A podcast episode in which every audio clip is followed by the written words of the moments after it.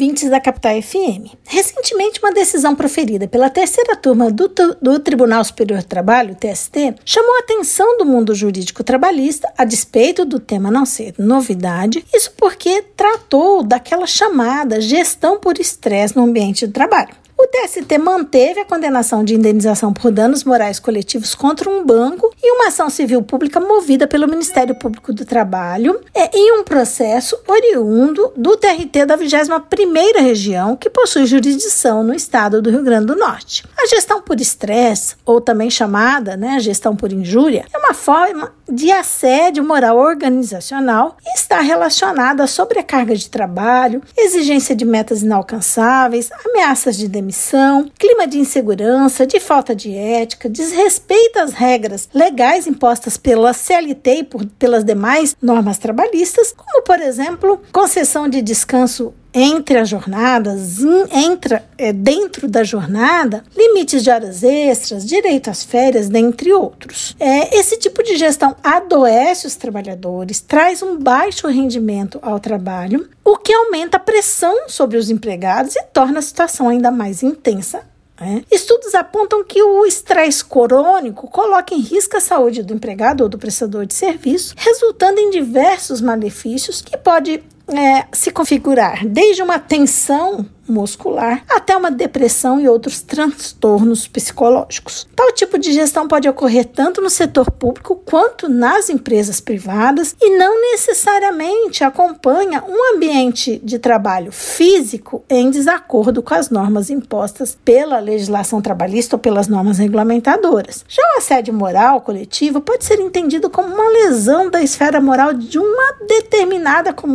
comunidade e não apenas de um indivíduo. Normalmente decorre é, de descumprimento de obrigações legais que atinjam uma coletividade de trabalhadores, como agressões ao meio ambiente de trabalho equilibrado. Por exemplo, no caso do processo mencionado, ficou demonstrado nos autos, no processo, que o banco fixava metas consideradas inalcançáveis, exigia trabalho fora do horário de expediente, inclusive em períodos de greve, ameaçava constantemente os funcionários, gerando uma, uma onda de pânico, de depressão, de desconforto. Também ocorriam, conforme também a prova produzida no processo, que foi acolhida pelos julgadores, xingamentos, ameaças de demissão, coação em relação às empregadas grávidas, pressão para que os empregados não aderissem às greves, dentre outras condutas reprováveis. Todas essas práticas eram usadas sistematicamente pelos gerentes do banco, criando então um ambiente de trabalho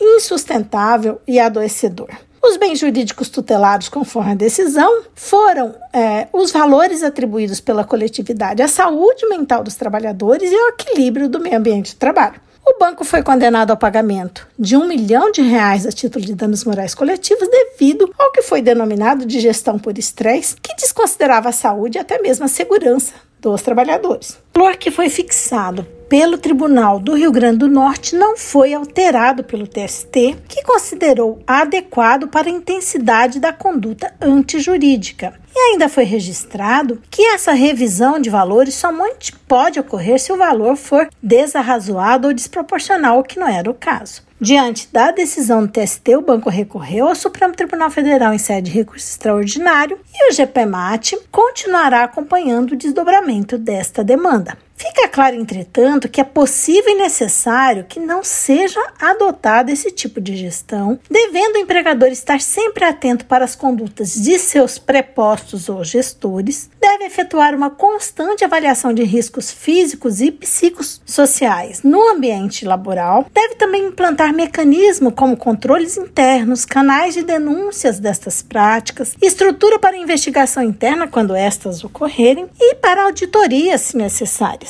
é, deve também viabilizar o monitoramento no tocante à manutenção do meio ambiente de trabalho saudável aos seus empregados e prestadores, o que é direito fundamental destes. Este podcast foi elaborado por Carla Leal e Valesca Martinazzo, membros do grupo de pesquisa sobre o meio ambiente do trabalho do FMT, o GPMAT.